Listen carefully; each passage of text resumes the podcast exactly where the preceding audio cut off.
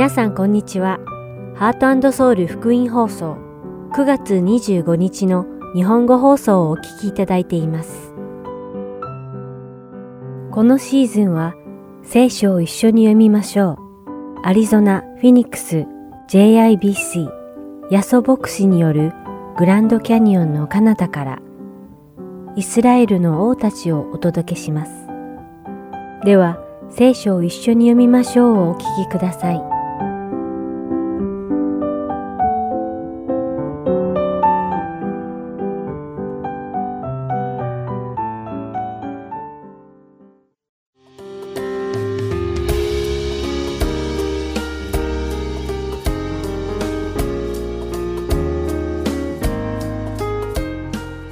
皆さんこんにちは。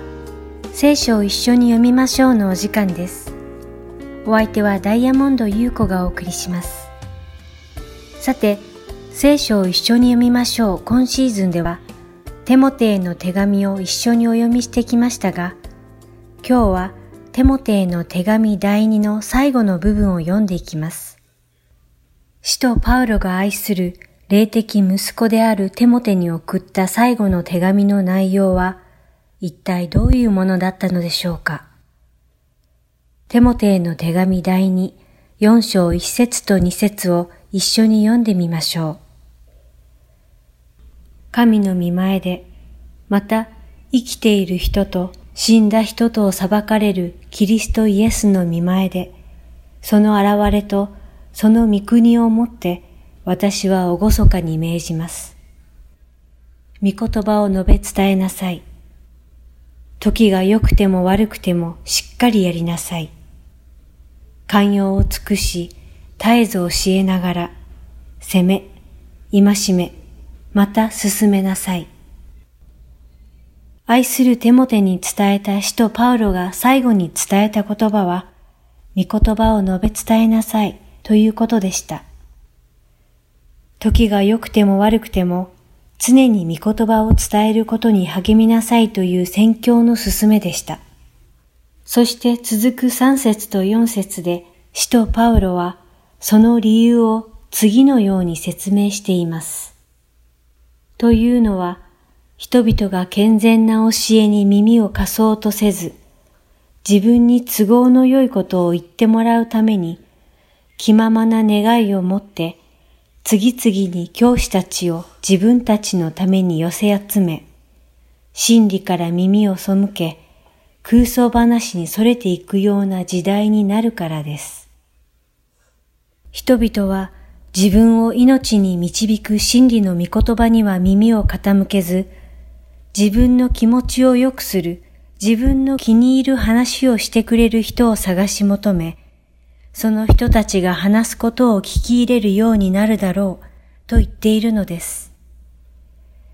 だから使徒パウロは、このような自己満足の話だけを聞きたがる人々に寛容を示しつつも、絶えず真理を教えながら、ある時は責め、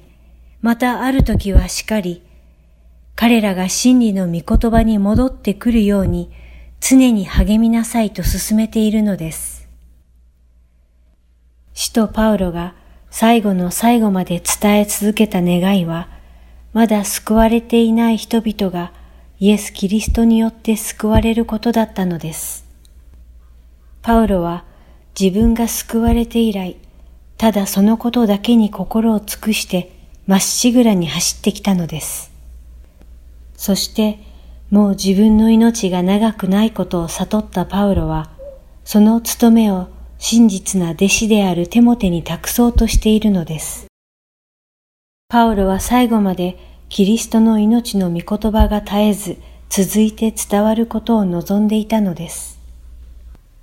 ここで私たちがどのような暮らしをしているのか顧みてみましょう。私たちは命に至るイエス様の福音がそれを必要とするすべての人々に伝わることを心から願い、一生懸命に福音を伝えながら暮らしているでしょうか自らの生涯の終わりが近づいたとき、使徒パウロのように、私は勇敢に戦い、走るべき道のりを走り終え、信仰を守り通しました。ときっぱり言える暮らしをしているでしょうか。もしそうなりたいと願うなら、今からでも遅くありません。心を改め、信仰を守り、勇敢に戦う暮らしを悔やむことなく生きてゆくことをお勧めします。私たちの生涯最後の日が、パウロのように悔やむことなく信仰を守り通しました。と神様に証しできる恵みが我々に注がれますように祈っています。それでは今日の聖書箇所、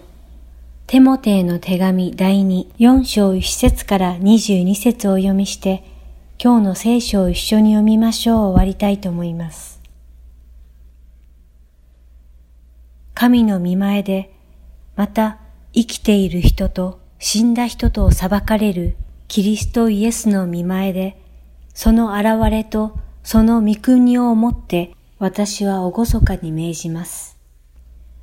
御言葉を述べ伝えなさい。時が良くても悪くてもしっかりやりなさい。寛容を尽くし、絶えず教えながら、責め、戒め、また進めなさい。というのは、人々が健全な教えに耳を貸そうとせず、自分に都合の良いことを言ってもらうために、気ままな願いを持って、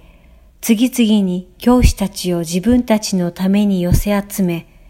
真理から耳を背け、空想話に逸れていくような時代になるからです。しかし、あなたはどのような場合にも慎み、困難に耐え、伝道者として働き、自分の務めを十分に果たしなさい。私は今や注ぎの備え物となります。私が世を去るときはすでに来ました。私は勇敢に戦い、走るべき道のりを走り終え、信仰を守り通しました。今からは義の栄冠が私のために用意されているだけです。かの日には正しい審判者である主がそれを私に授けてくださるのです。私だけでなく、主の現れを慕っている者には誰にでも授けてくださるのです。あなたは何とかして早く私のところに来てください。デマスは今の世を愛し、私を捨ててテサロニケに行ってしまい、また、クレスケンスはガラテヤに、テトスはダルマテヤに行ったからです。ルカだけは私と共におります。マルコを伴って一緒に来てください。彼は私の務めのために役に立つからです。私はテキコをエペソに使わしました。あなたが来るときは、トロアスでカルポのところに残しておいた和着を持ってきてください。また書物を、特に用皮紙のものを持ってきてください。同罪苦人のアレキサンデルが私をひどく苦しめました。その仕業に応じて主が彼に報いられます。あなたも彼を警戒しなさい。彼は私たちの言葉に激しく逆らったからです。私の最初の弁明の際には、私を支持する者は誰もなく、皆私を見捨ててしまいました。どうか彼らがそのために裁かれることのありませんように。しかし主は私と共に立ち、私に力を与えてくださいました。それは私を通して御言葉が余すところなく述べ伝えられ、すべての国の人々が御言葉を聞くようになるためでした。私は獅子の口から助け出されました。主は私をすべての悪の技から助け出し、天の御国に救い入れてくださいます。主に見境がとこしえにありますように。アーメン。プリスカとアクラによろしく。また、オネシポロの家族によろしく。エラストはコリントにとどまり、トロピモは病気のためにミレトに残してきました。何とかして冬になる前に来てください。ユブロ、プデス、リノス、クラウデア、またすべての兄弟たちがあなたによろしくと言っています。主があなたの霊と共におられますように。恵みがあなた方と共にありますように。今日の聖書を一緒に読みましょうはここまでです。今日もお付き合いいただきありがとうございました。それではまた来週お会いしましょう。お相手はダイヤモンド優子でした。さようなら。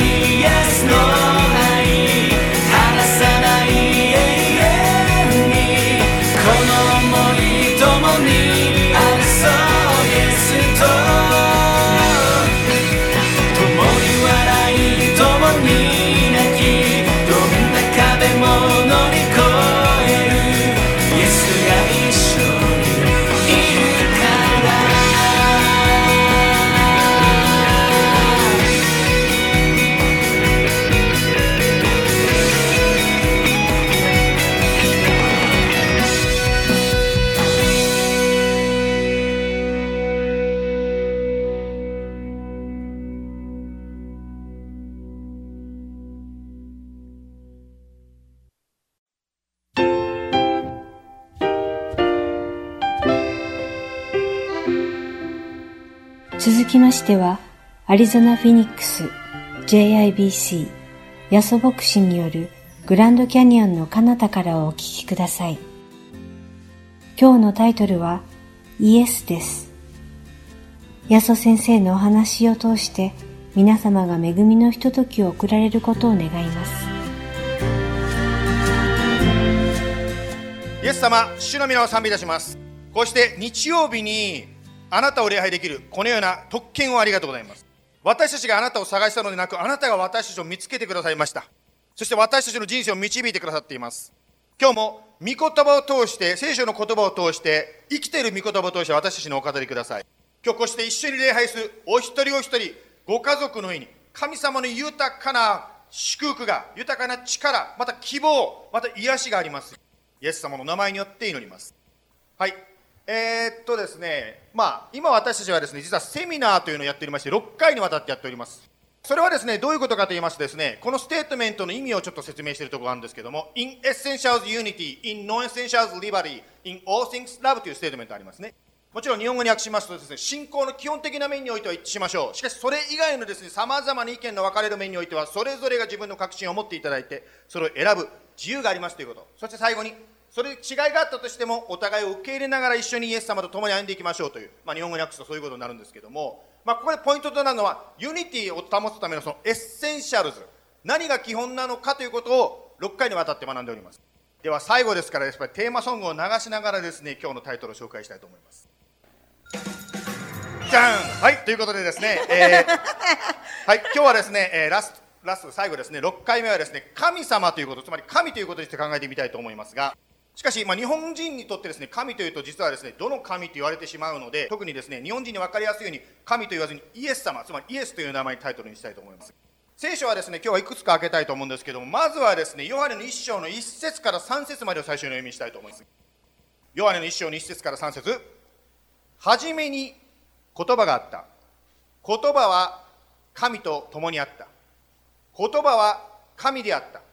この方は初めに神と共におられた。すべてのものは、3節ですね。すべてのものはこの方によって作られた。作られたもので、この方によらずにできたものは一つもなかった。まあ、この聖書でですね、書いてあること、実は聖書全体の教えもここに関わってくるんですけども、世界はこの方と言われる存在、つまりイエス・キリストによって作られたというのが聖書の土台であり、私たち信仰の essential になるわけです。私たちにとってアリゾナの夏は2回目になります。去年夏はですね、すごく乾燥してて暑かったんで、ああ、アリゾナの夏というのは乾燥して暑いんだなと思いました。そしてです、今年になると今度はですね、雷が鳴って雨が多くてですね、すごかったんで、あ、アリゾナの夏っていうのは雷があって雨がある時なのかなと思ったりしました。多分来年になるとまた全然違うサマーが訪れるのかもしれませんけども、とにかくですね、去年の場合、本当に雨がなくてですね、綺麗なお空が見える。本当にですね、まあ、空の美しさって、星の美しさっていうんですが、アリゾナは星が美しいなというふうに私は夏を思いました。そして今年びっくりしたのはですね、あの雷の凄さ、もうパパパパパパパパってもう1秒間に何回光るかっていうぐらいものすごい激しいですねあの嵐ですね。それを見ておお嵐っていうのはこんなにすごいんだっていうことを思いました。まあそれを通してですねなんか私も本当にこの歌のちょっとですね気分がなんとなくこう分かるような気がします。I see the stars. I hear the roaring thunder. ね I see the star. ねいつらかなんかアリゾナって感じがしますけど I hear the roaring thunder ねもうアリゾナって感じですよね。Thy power throughout the universe displayed Then sings my soul My Savior God to thee How great thou art 本当にですね自然を見るときに神様は力強いな神様はでっかいなということをですね感じますね、まあ、イエス様が全てを作られた。これがもちろん essential でありますけどもそれだけではなくてですね今日のメインのテーマのですね聖書箇所はマタイの28の18なんですけどもその今から読みますけどその前にですねこの全てを作られたということからこんなことを言うことができるんですね。イエス様には権威があるということなんです。例えばですね話をちょっとこのように2021年に動かしてみたいと思うんですけどもこれは車のハンドルですよね。あの今年ですねテスラのモデル S がモデルチェンジしましてですね丸くないハンドルを作ってですね、まあ、話題になりましたね。まあテスラはですね自分の車をですね自分が作るからどのようにも変えることができるわけですよ。丸く作ろうがですね四角く作ろうがですね作る人はそれだけ、変えるこうオーソリティつまり権威があるわけです。同じようにイエス様が全てを作られたということはイエス様はですね権威があるというふうにこのようにマタイの28の 18, 18のように言うことができます。では読んでみましょう。マタイの28の18イエスは近づいてきて彼らにこう言われた。私は天においても地においても全ての権威が与えられています。全てを作られたイエス様には権威があるということですね。しかし私たちが毎日の生活を過ごしててやっぱり疑問が湧いてきます。イエス様が全てを作られた。イエス様に権威があるはずなのになぜこのような出来事が私たちの人生で起こるんだろう。言い方を変えるならばなぜこのように悪というものが存在するのかという疑問が湧いてきます。まあ、神学的に、まあ、セミナーですね、神学的な話も入れていきますけども、神学的に考えますとですね、悪の源は3つあるというふうに言われております。1番目、人間の罪。2番目、堕落したこの世の中。3番目、悪魔という存在があって、その悪魔の働きがある。神様は全てを作られて権威を持って支配しておられるわけですがまあもちろん神様が決めたことですから私たちは文句は言えないんですけどなぜか神様はですね全てをロボットにしなかったんですね。言い方を変えるならばその神様が作ったものに対してある程度のですよ。ある程度。全部じゃないんですけどある程度の自由意志を許してるんです。その自由意志というものの中でもともと神様に仕えていた天使という存在聖書に書いてあるんですけども天使という存在のいくつかが神様に背いてサタン。そしてそのサタンの手下の悪霊になることをまあ許したというかですねそういうことがあったわけですね。第一ペテロの5章8節でこう書いてあります。目を覚ましていなさい。あなた方の敵である悪魔が吠えたける獅子ライオンのように誰かを食い尽くそうと探し回っています。ですからですね、まあ、3つの、ね、理由があると言いましたけど3番目の悪魔がですね本当に誰かあなたや私の心に何らかの形でですね悪いことを起こそうとして常にですね、まあ、隙を狙っているということがここに書いてありますね。さて神様は天使に自由意志を与えた。つまり背くチョイスもできる。自由意志を与えたと言いましたけど実は神様は天使だけじゃなくて私たち人間にも自由意志を与えたわけです。ですから神様はあなたや私に神に従うのかまたは自分の考えに従うのか、または他の人の声に従うのかという、どちらを選ぶのかの自由を与えてくださっているんですね。今日は3つのポイントで話しますけど、まずこの最初のポイントから学ぶことができることはどういうことかと言いますと、あなた以外の人たちの自由を尊重しましょうということです。まあ、どうしてこんなことを言いますかと言いますとですね、もしかしたら皆さんの中に支配欲の強い人ですね、誰かを支配している、気がつかないうちに誰かを支配しているということがあるかもしれません。まあ、子供が小さい時はもちろん親として子供に一つ一つ教えていく必要があります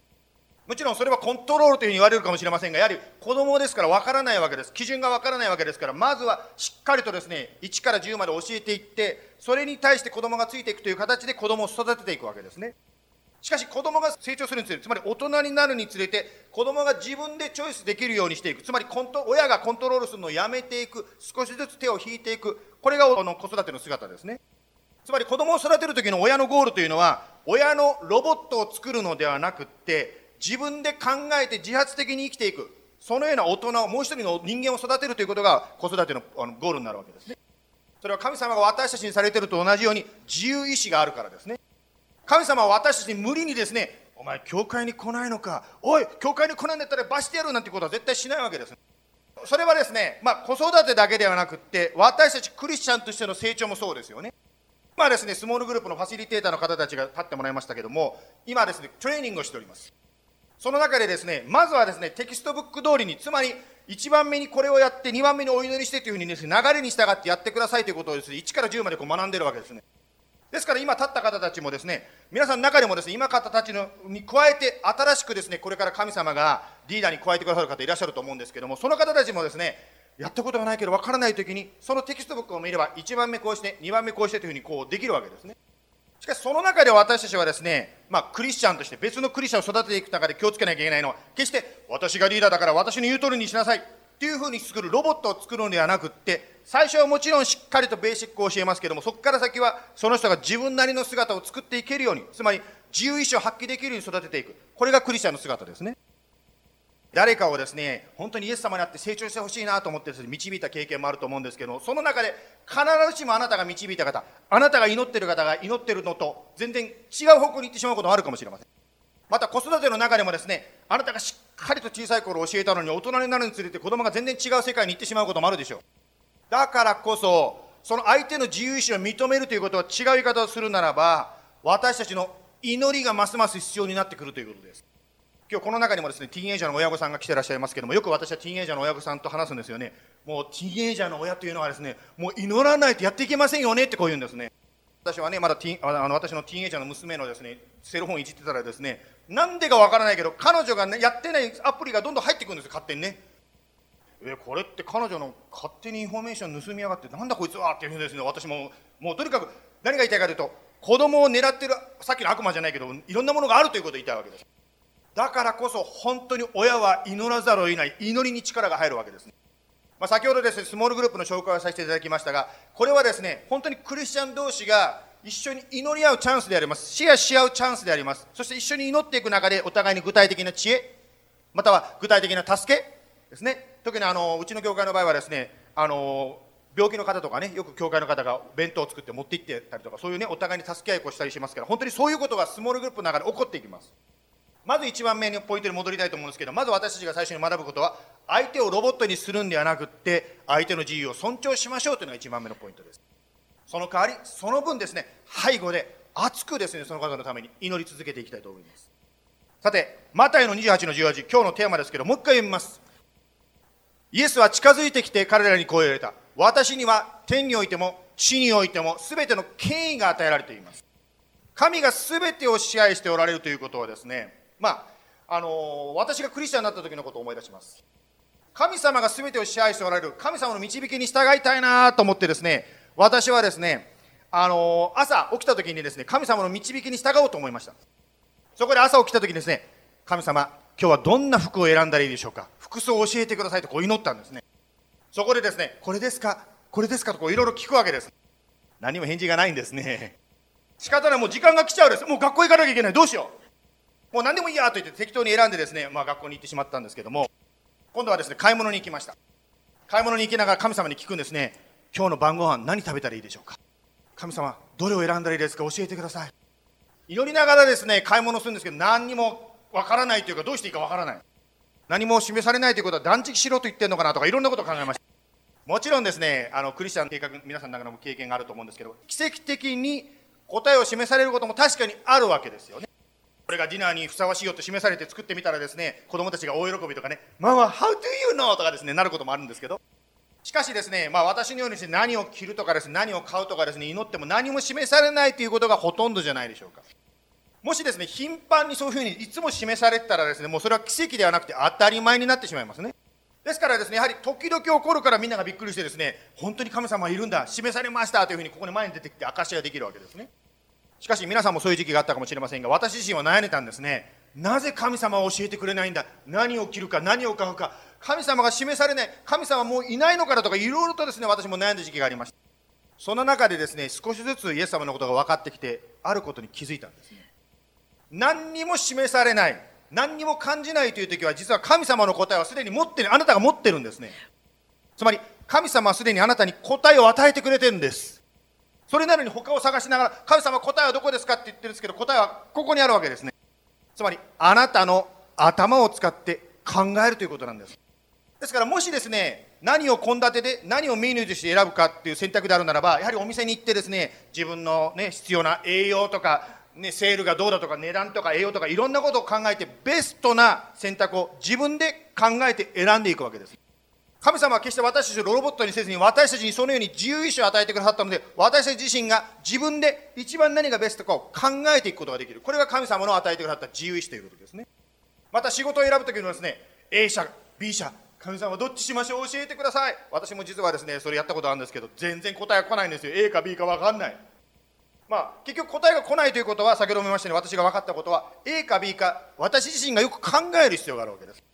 つまりいろいろ待遇とかですね、将来性とかですね、自分の能力とか、または会社に入ってですね、どれだけイエス様によく使えられるとか、いろんなことを考えながら自分の頭でチョイスしていく。これが自由意志ということですね。まあ、時にはですね、そのように自分で考えても自分だけで決められないこともあるからこそ、周りの人の意見を聞くことも大事でしょう。日本語でですね、あの面白い言葉があって、それをですね、コンピューターにトランスレートさせたらめちゃくちゃな英語になっちゃったんですけど、あの、アバタもエクボという言葉があるんですけど、これはそのまま多分英語に訳すとですね、アバターオーソディンポーズ、なんだか意味がよくわからないと思うんですけど、言いたいことはですね、誰かを好きになるとですね、その人の嫌な面も気がつかない、よく見えるということですね。ですからですね、誰かとお付き合いしててですね、 fall in love っていうんですか、感情が乗っかってくると、周りから見てですね、ちょっとやめた方がいいんじゃないと思ってもですね、感情が先に行ってしまうとか、相手の悪い面が見えなくなってしまってですね、そのままですね、こう、なんていうんですか、まあ、結婚まで行ってしまうとかあるかもしれません。まあ、ですから誰かに聞くという必要必要があるわけですね。私もですね、若い頃ですね、この神様の御心だ、 God's will と言いながら、御心、自分の心をプッシュしたことが何度も何度もあります。はい、これ日本語のまたジョークになってすみませんね。御心と御心って何のことか分かんないと思うんですけど、日本語ではですね、御心と御心って非常に似てるんですけど、音がね。ですから、やはり何かですね、考えながら自分だけで判断しにくいなと思うときは、ぜひですね、信頼できる信仰の先輩、信仰を持っている人たちに相談してみることもすごく大事だと思います。さて、今日は神様の権威に生きるということなんですけども、まあ、今日2番目に学ぶことは何かと言いますと、自分の頭を使いましょうということですね。3番目、3つ目のポイントに入る前に、もう一度今日のテーマ成功を読みますね。私は天においても地においても全ての権威が与えられています。それゆえ、その続きがあるんですね。それゆえあなた方は行ってあらゆる国の人々を弟子としなさい。そして父子精霊の皆によってバプテスマを授け。20節。また私があなた方に命じておいたすべてのことを守るように彼らを教えなさい。見よ私は世の終わりまでいつもあなた方と共にいます。今日3つ目に私たちが学ぶことができることはこの神の権威に行きましょうということです。まあ、イエス様に権威があるということはですね聖書の教えとしてわかるわけですけどもそしてまたイエス様はここで20節で約束してますね。世の終わりまでつまり私たちが人生終わる時までイエス様はいつも一緒にいてくれる。私たちを一人にしないんだというふうに約束してくださってますね。ですから19節にあったようにイエス様が共にいるからイエス様に権威があるからこそ私たちはこのフェニックスやまたはさまざまな町またはさまざまな国と書いてますけどさまざまなところに行って父子精霊の皆によってバプテスマを授け私たちは御言葉を教える。スモールグループいろんな形でですねイエス様のことを教えることができるわけですね。またイエス様にです、ね、権威があるということはどういうことかと言いますとイエス様に権威があるからこそ私の考えで考えて無理だと思っても神様が約束したことは必ずされるんだと信頼して一歩前に踏み出すことができます。先ほどねマットさんからねあの何ていうんですか太郎君のすごいことを聞いたんで今度ちょっと奥さんのですねあの幸子さんに前に来ていただいてちょっと聞きたいと思うんです。幸子さんバージョンで聞きたいと思うんですけどちょっと前に来ていただけますねもう部屋が決まってないのに行ったわけですよね。ちょっと幸子さんがどういう体験だったか教えてもらえますか？えー、っとまずあのえ UOVA の部屋が全部もう埋まっちゃってウェイトリストになっていることが分かった時は結構愕然としました。そしてもうすぐに私はお友達みんなにあの祈ってください祈ってください。もうこれは私たちの力でどうしようもないのに祈ってくださいとお願いしました。そして本当にみんな祈ってくれました。でえっ、ー、とでも、えーと、先1週間前ヌムーブインの1週間前に、えー、UOA のハウジングから最終的に E メールが来ました。それには、えー、もうあのウェイトリストは、えー、閉じてしまったのでもうあの自分でオフキャンパスのハウジングを探しなさいっていうことでした、え実は、え太郎の知り合いの人とか、あるいは、信樹君が、えー、と一緒に泊まっているところとか、いろんな人にもあの声をかけたんです。でも、オフキャンパスのハウジングももうなくて、えー、とただのアパートみたいなところがあったんですけども、それはものすごい高かった。どうなるんだと思ってたんですけども、もうこれだけ祈って祈って、みんなにも祈ってもらったのに、えー神様はもしかして U of A に太郎に行ってもらいたくないのかなとも考えました。それで、もう太郎とみんなで祈って、え家族で、あ主人もみんなで祈って、まあ、これはもう神様の手にあるから、神様が私たちに何をしてほしいのか、太郎にどういうプランがあるのかっていうのがわからないから、とりあえず行ってみようじゃないかということになりました。そして、えーそさっきマットも言ってたんですけども、もし U of A に、この楽器に太郎が行くことが神様の、えープランになかったら、きっとそれは神様が太郎にとって一番いいことだからそうしてくださったんだろうっていうふうにも思っていました。でも、行って本当にドアを叩いたら、そのドア、あの、ハウジングオフィスのドアが開いて、開きました。そしてなんと、その時に、えーハウジングの人で一番最初に、えー見てもらえて、えーその時にハウジングのオプションが2つもあったんですね。そしてその一つが彼がもともと入りたいと思ってたドームだったんです。ねもう本当に私は泣けてしまいました。そして、えその時に本当にあの、神様をプレイズしてお祈りしました。で、本当に、あ、神様は今、え太郎にここにいてほしいんだ。このセメスターにここにいてほしいんだということを確信しました。そして、えー、信樹君のあのファンドレイジングの時にも、え神様は示してくださったのを私たちも、えーウィットネスすることができたんですけども、やはり太郎も私たちの力でいろいろあっちに聞いたり、こっちに聞いたり、えーこここであのウェイトリストしたり、こっちを探したりとかしてもダメだったんですね。それでも最後にはっきりと示してくださいました。だから、えー本当に神様は今ここに、えー太郎に UOV にいてもらいたいんだということ、そして神様は、えー何か、えー素晴らしいことをしてくださろうんだということを本当に、えー感じています。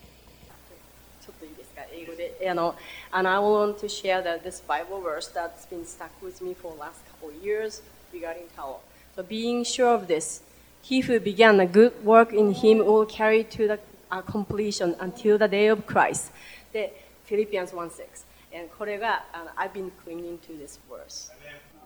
And he is faithful. Yes, yes. Thank you so much. Thank you. ありがとうございます。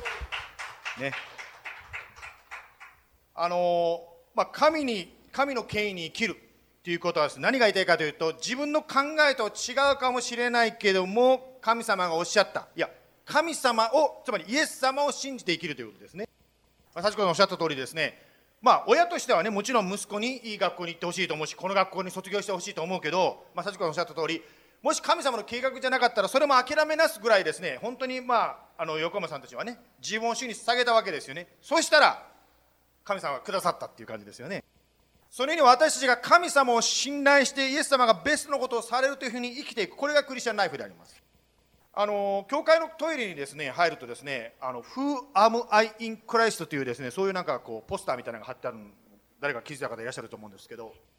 つまりキリストを信じて生きるならば神様はこんなことを約束していますよということがですねそこにいくつか書いてありますね。例えば5つその中から抜き出したんですけど、例えばこういうのがあるんですね。ローマ書の8章1節を読みますね。こういうわけで今やキリストイエスにあるものが罪に定められることは決してありません。つまり私は神様は私の罪を許されたというふうに約束されています。これは神様にあって、まあ、イエス様がされたこと、事実であります。言い方を変えるならば、神様ごめんなさいと言って祈って許されたならば、その許しはですね、ずっと続くわけですね。私たちは罪悪感に苛まされてですね、罪悪感の中で生きる必要はないわけですね。もし自分がですね、罪悪感になるならば、この御言葉、イエス様の約束に戻りたいと思います。先ほどの幸子さんの話のようにですね、自分の頭の中ではですね、いやー、まだ許されてない気がするんだけど、いろいろ考えるかもしれないけども、でもイエス様は許したんだと、この御言葉の約束を信頼して生きる、これが信仰であります。また、ヨハネの15章の16節でこう書いてありますね。私があなた方を選び、つまりイエス様が私たち人間、私たち一人一人を選び、任命しました。それはあなた方が言って実を結びと書いてあります。また何が書いてあるかと言います。これで言えることはですね、私は実を結ぶために神様によって選ばれたんだということであります。ですから今の話を聞いてですね皆さんどう思ったか分かりませんけどもある方はこう思う人もいるかもしれませんいやね横山さんたちはそれに比べて私たちの家族なんて全然ダメないのと思う必要はないわけです神様あなたも神様の働きつまり実を結ぶために選ばれたんですねタイミングとかスタイルは違うかもしれないけども神様に頼っていくなら実を結ぶというのは誰も同じ約束であります。神様は私たちあなたや私を実を結ぶために選ばれたと聖書は言っています。また in Christ のそのステートメントにこういうものがありますね。ローマの8の39どんな被造物も私たちの主イエスキリストにある神の愛から私たちを引き離すことはできません。つまり私は神様にめちゃくちゃ愛されている。何があったって私を神様の愛から引き離すものはないというふうに言っております。ですからですね自分がですねもう私のようなものは神様に愛されてないと思うならばそれ嘘ですけど神様が愛してると言ってるんですから次、ネクストワン。ローマ8の28。神を愛する人たち、すなわち神のご計画に従って召された人たちのためには、すべてのことが共に働いて益となる。つまり、あなたや私の人生に起こるすべてのことは、最終的には益となるんだということであります。神様の good ですから、もちろん私たちの思っている結果とは違うかもしれないけども、実はその結果、神様の結果が一番あなたにとって必要なもの、その答えを神様は必ずくださるんです。ですからクリスチャンは本当にですね将来に期待できるんです。素晴らしいことが待ってるというふうにはっきりと御言葉の約束から言うことができます。そしてもう一ついきますね。最後。第一ヨハネの5章の18節。その人神様がその人を守っておられ悪いものはその人に触れることができないと言っています。まあ、悪いここでは日本語でちょっとはっきり分かりにくいですけど英語の方がはっきりしてると思うんですけど悪魔はあなたをですね怯えさせるかもしれないけどあなたは悪魔にですね打ち負かされることはありません。私は神によって守られてるんだというふうにはっきりということができます。もちろんですねあの悪の力は大きくてですねうわー負けそうと思うかもしれませんがその時はぜひ覚えてください。神様の方が力強い。神様は全てを作ったんだ。イエス様には権威があるんだ。必ずあなたや私あなたの子供たち私たちの本当に愛する人たちを必ずイエス様は守ることができる。だからこそ私たちはその守りを信頼して祈ることができるわけですね。今日3つのことを学びましたけども1番目相手の自由を尊重しましょうということですね。2番目、自分の頭を使いましょうということを学びました。3番目、神の権威に行きましょうということですね。最初に紹介した第一ペテロの5章8節でこう書いてありますね。悪魔が吠えたける獅子のように誰かを食い尽くそうと探し回っています。しかしそれはそこで終わってませんね。9節で、固く信仰に立ってこの悪魔に対抗しなさいと言っています。つまり、私たちが自分の考えとかですね、そんなことを悪魔の声に騙されるんではなくって、神様のおっしゃった言葉に信頼して立つならば、信頼して祈るならば、私たちはキリストの権威に立つことができるわけです。ですからニュースとかですね、SNS とかいろんな暗いニュースを見てですね、あなたが怖くなったり、いろいろあるかもしれません。そんな時こそ私たちは神様の約束を信頼して、そして固く立っていく。お祈りしましょう。聖書の約束の中にこういう言葉があります。ですから神に従い悪魔に対抗しなさい。そうすれば悪魔はあなたから逃げ去ります。神に従い悪魔に対抗しなさいそうすれば悪魔はあなたから逃げ去ります。イエス様感謝します。私たちに信仰があるとか力があるとかではなくてあなたに権威があるから私たちはこのように勝利者になることができます。ですからどうぞ神様助けてください。今まで私たちが自分の考えで神様を働けなかった。いや自分で自分を縛っていたことをどうぞ許してください。もう無理だと思って諦めてしまったことを許してください。自分の考えではなくてあなたの権威に立ちます。そしてこの悪特にその考え方とかその悪の力に立ち向かいます。どうぞ私を守り導いてください。そしてどうぞ死を本当にこのあなたの約束その約束が必ず実現されること感謝いたします。神に従い悪魔に対抗しなさい。そうすれば悪魔はあなたから逃げ去ります。感謝します。あなたが私たちの人生にそのように働く力がと権威があることを私たちは認めます。そしてそれを告白します。今日本当に素晴らしい証を横山さんの家族の証を聞かせていただきました。神様は真実な方であるということをこの証を通しても今私たちは見ることができます。どうぞ今週私たちもそのあなたの素晴らしい働きをそれぞれの家庭で見ることができるようにどうぞあなたを信頼させてください。信頼しきれない時は一緒に本当に励まし合って信頼し続けることができるように助けてください。イエス様のお名前によって感謝してお祈りいたします。アメン。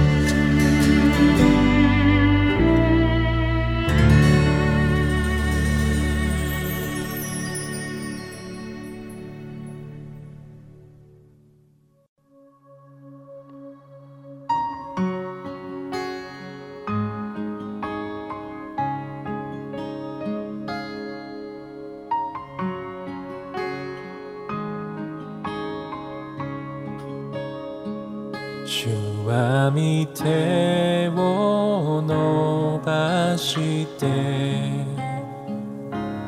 涙を拭いつまずきから引き上げてくださる命の知恵導く。は見手を伸ばして涙を拭いつまずきから引き上げてくださる命の知恵導くハレルヤ。主を愛して歌は絶えず感謝捧げ。苦しい時さえ賛美をする。主がそばに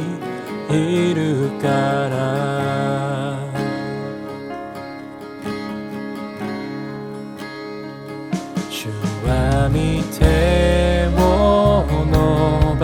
して涙を拭い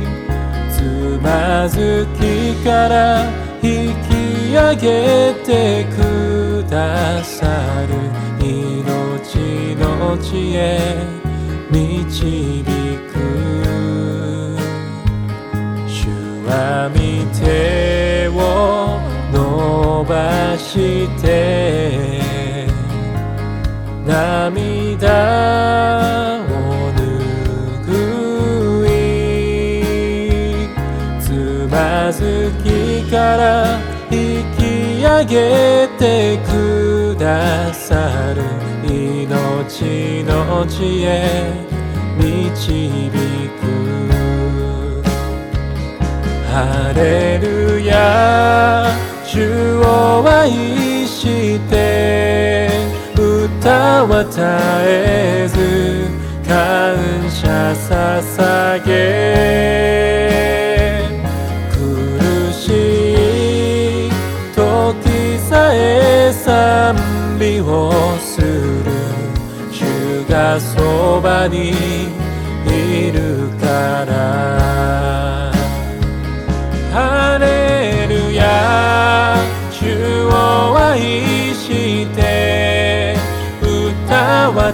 絶えず感謝捧げ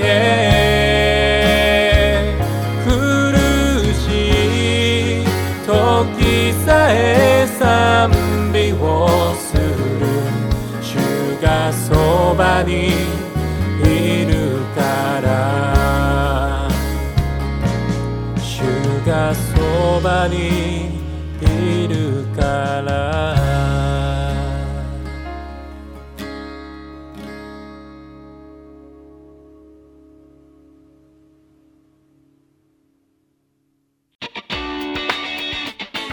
Heart Soul Gospel Ministry は日本人の方で韓国語のできるボランティアの方を募集しています。私たちの活動にご協力していただける方は、ぜひ Heart Soul までご連絡ください。電話番号602-866-8999または heartandsoul.org at gmail.com heartandseoul.org at gmail.com までよろしくお願いいたします。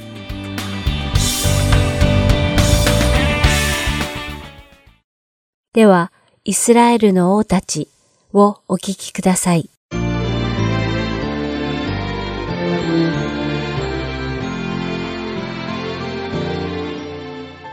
皆さんこんにちはイスラエルの王たちの時間ですお相手は横山まさるですさて、長らくお付き合いいただいたイスラエルの王たちも今回でなんと最終回を迎えてしまいました。ということで最後まで気を緩めずに、南ユダ王国第9代王アマツヤから第20代王ゼデキヤ王までを一気にまとめて復習していこうと思いますので、よろしくお願いいたします。では、早速始めましょう。さて、家臣に殺害されてしまった第8代王ヨアシュの後を継いで、南ユダ王国第9代王となったのは息子のアマツヤでした。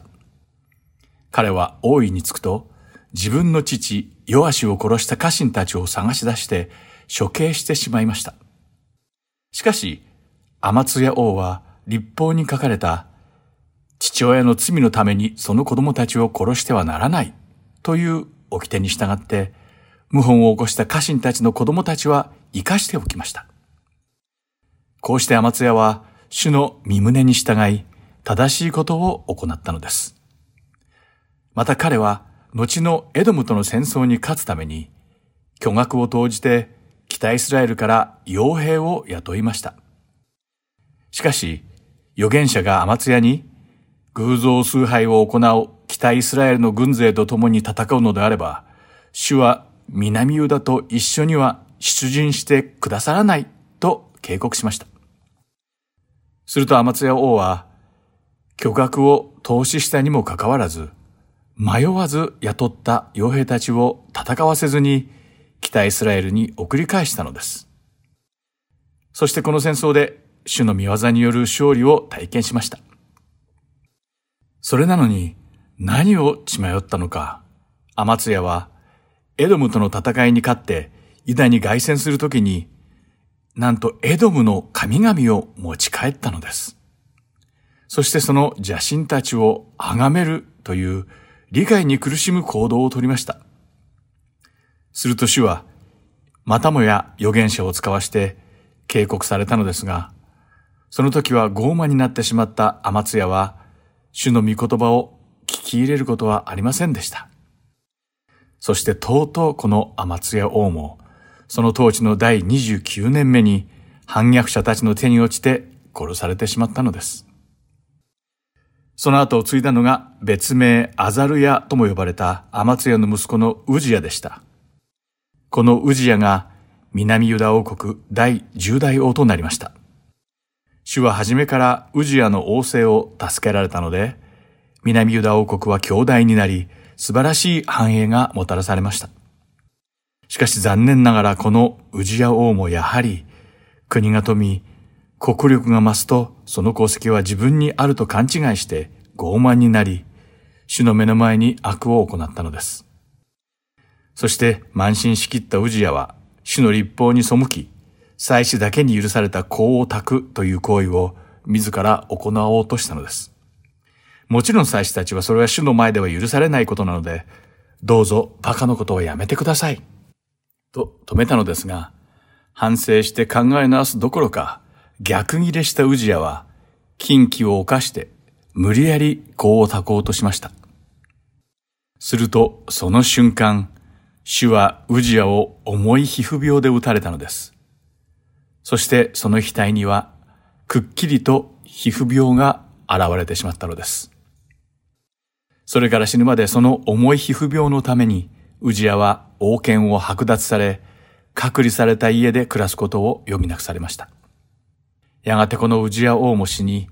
彼の息子のヨタムがその後を継いで南ユダ王国第11代王となりました。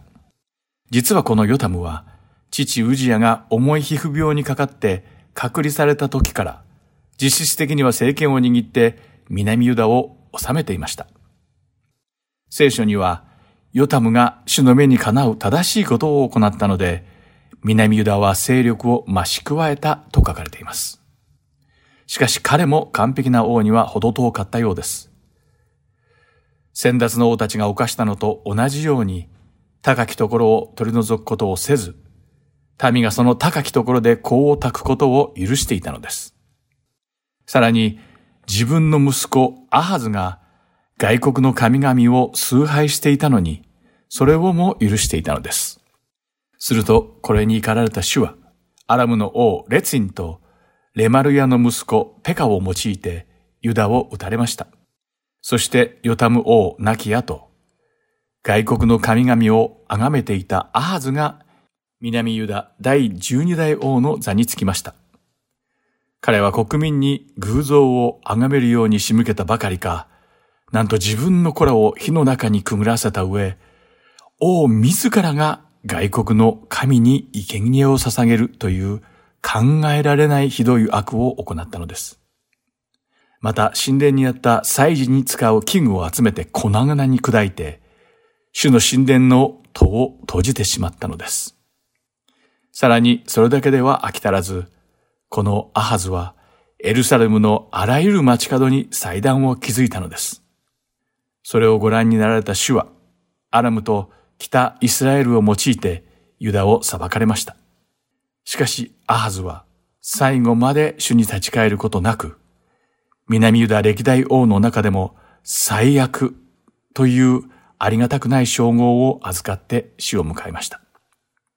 続いて、南ユダ王国第13代王は、アハズの息子のヒゼキヤが継承しました。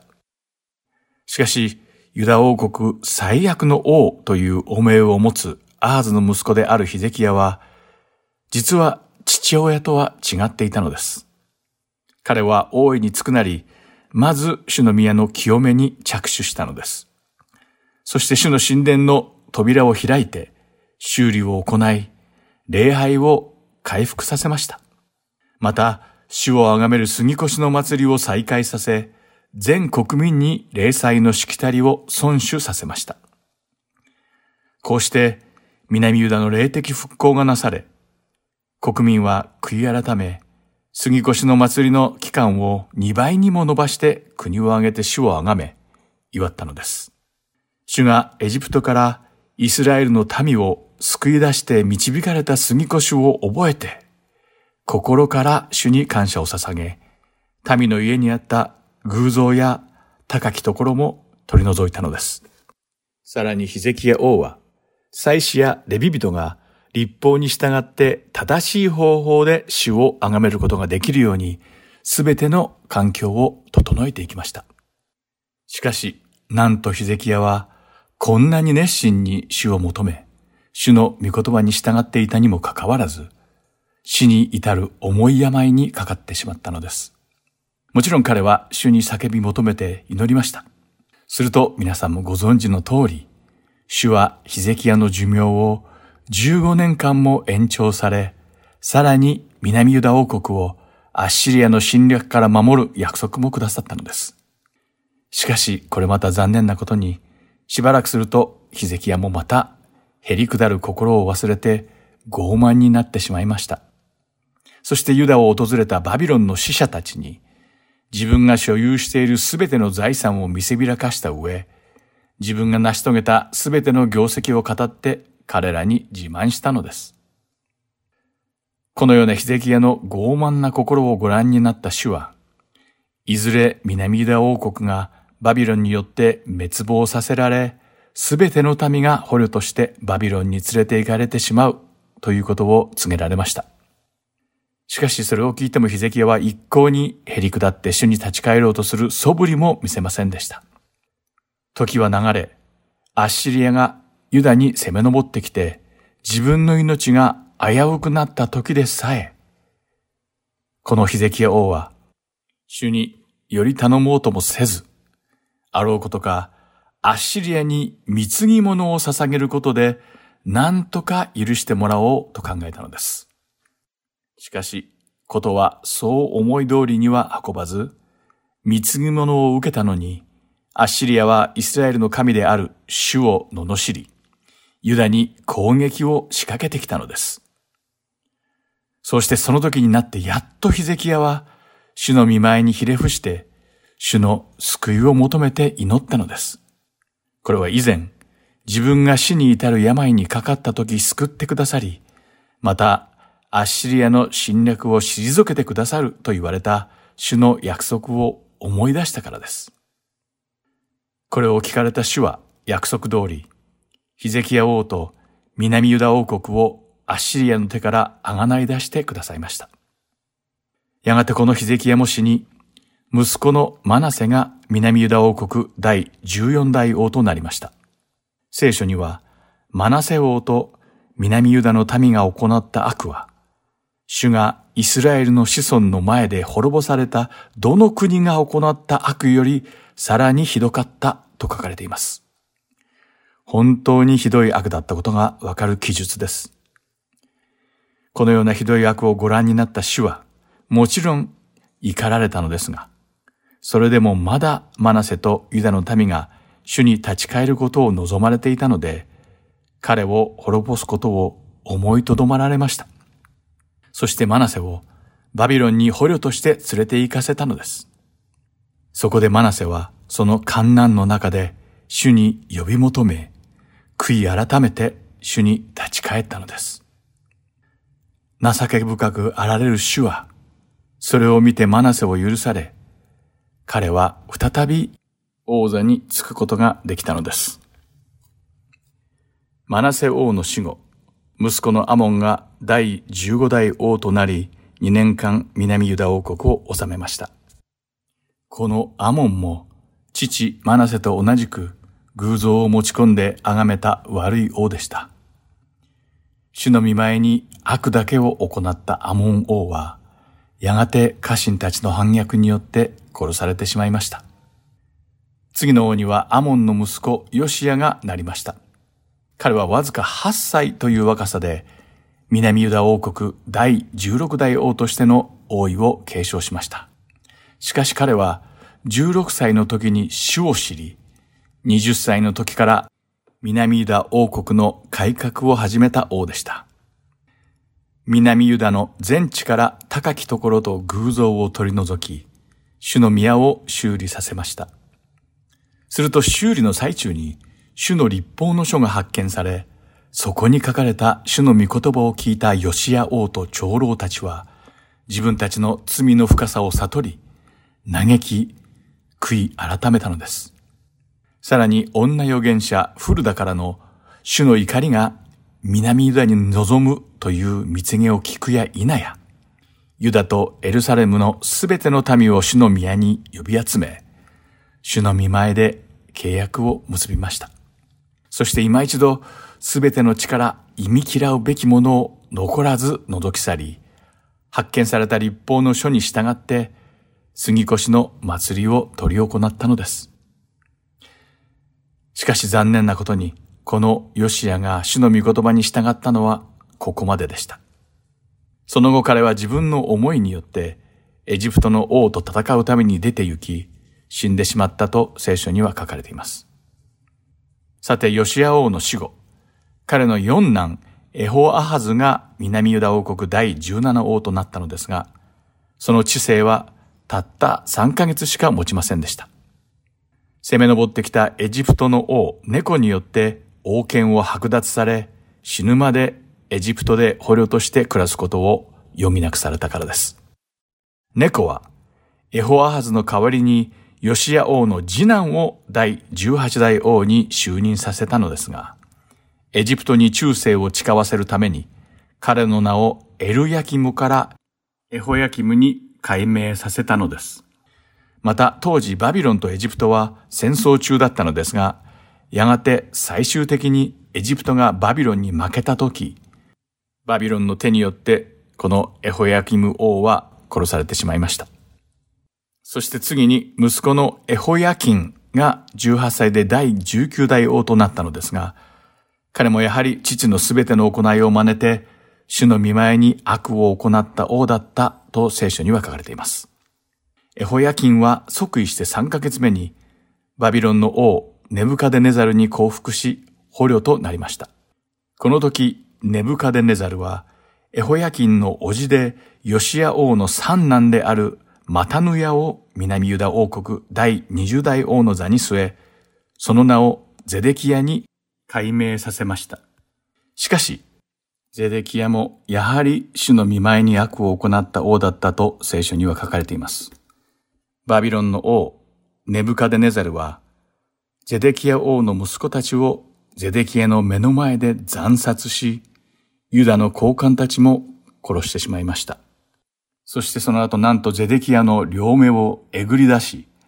そして牢に放り込んでしまいました。こうしてエルサレムはついにバビロンによって滅ぼされてしまったのです。北イスラエル王国は紀元前727年にアッシリアによって滅ぼされ、その約140年後の紀元前586年に南ユダ王国もバビロンによって滅亡させられてしまいました。主が選ばれたイスラエルの民たちは、こうしてついにユダの地から消し去られてしまいました。捕虜となった彼らが故郷のイスラエルに戻るのを主が許されるまでには、70年の歳月を要さなければなりませんでした。これで長かったすべての王たちのおさらいが終わったのですが、なんとなくため息が出てしまいました。さて私は個人的にイスラエルの王たちを通して歴代の王たちのことを学びながら気づいたことが一つあります。それは完全に主だけを崇め通すことができた王は誰一人としていなかったということです。どの王も一時的には主にすべて委ねてより頼んで崇めはするものの万事がうまくいき出し国に繁栄と平安が訪れると決まって主を忘れて増上慢の状態に陥ってしまいます。しかしまたそこに問題が起こって窮地に陥ると悔い改めて主に立ち返ります。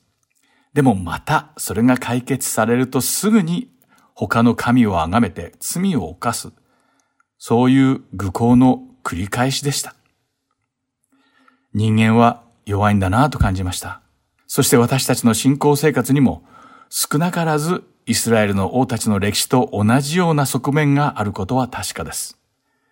ですからそのように弱く罪人である私たち人間が神様のところへ行ける道はもうイエス・キリスト以外に本当にないんだなということをイスラエルの王たちの生涯を学びつくづく実感しました。私たちはイスラエルの王たちに私たち自身の姿を見ました。彼らが繰り返し犯した過ちから学び、彼らと同じ道に迷い込んで過ちを犯さないように主にすがって祈っていかなければなりません。真の王であるイエス様にしっかりととどまって、イエス様が再び来られて全世界を治められるその日まで、御言葉を読み続け、学び、祈り、精霊の導きに従って信仰とともに皆さん一緒に生きていきましょう。さて、長い間お付き合いいただいたイスラエルの王たちはこれでおしまいです。本当にありがとうございました。お相手は横山まさるでした。さようなら。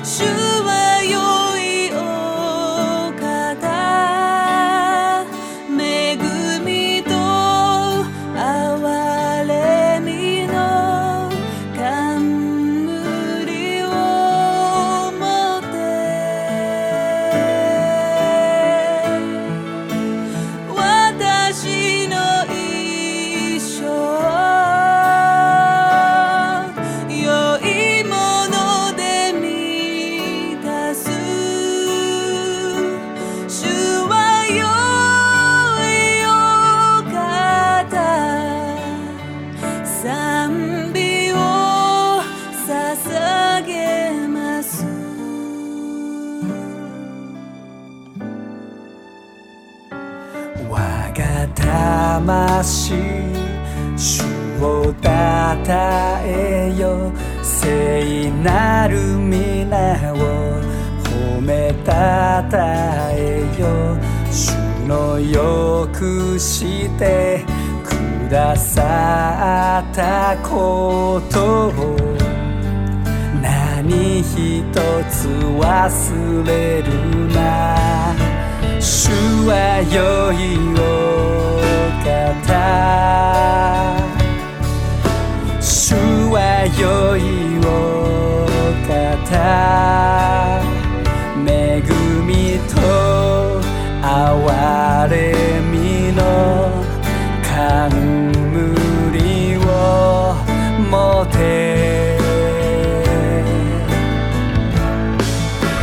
私の良いもので満たす主はよ